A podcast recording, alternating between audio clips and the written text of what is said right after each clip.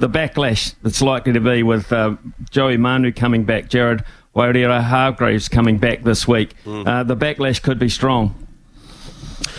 Yeah, uh, well, look, I, I think to dismiss the Roosters, I still, now on reflection, as I was calling it, you know, I'm quoting numbers, and the Roosters' completion rate in the second half was dead set embarrassing. But then having watched the replay, Um, I don't think you're giving enough credit to the Dolphins. They battered, and it's a bit dramatic, but they battered the Roosters into submission.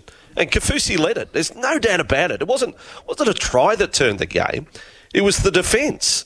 And and and they um they they they forced the Roosters into the mistakes. And then once they got behind, then they made errors of their own doing. So yeah, it was a poor performance by the Roosters, but the opposition, you know, got that ball rolling.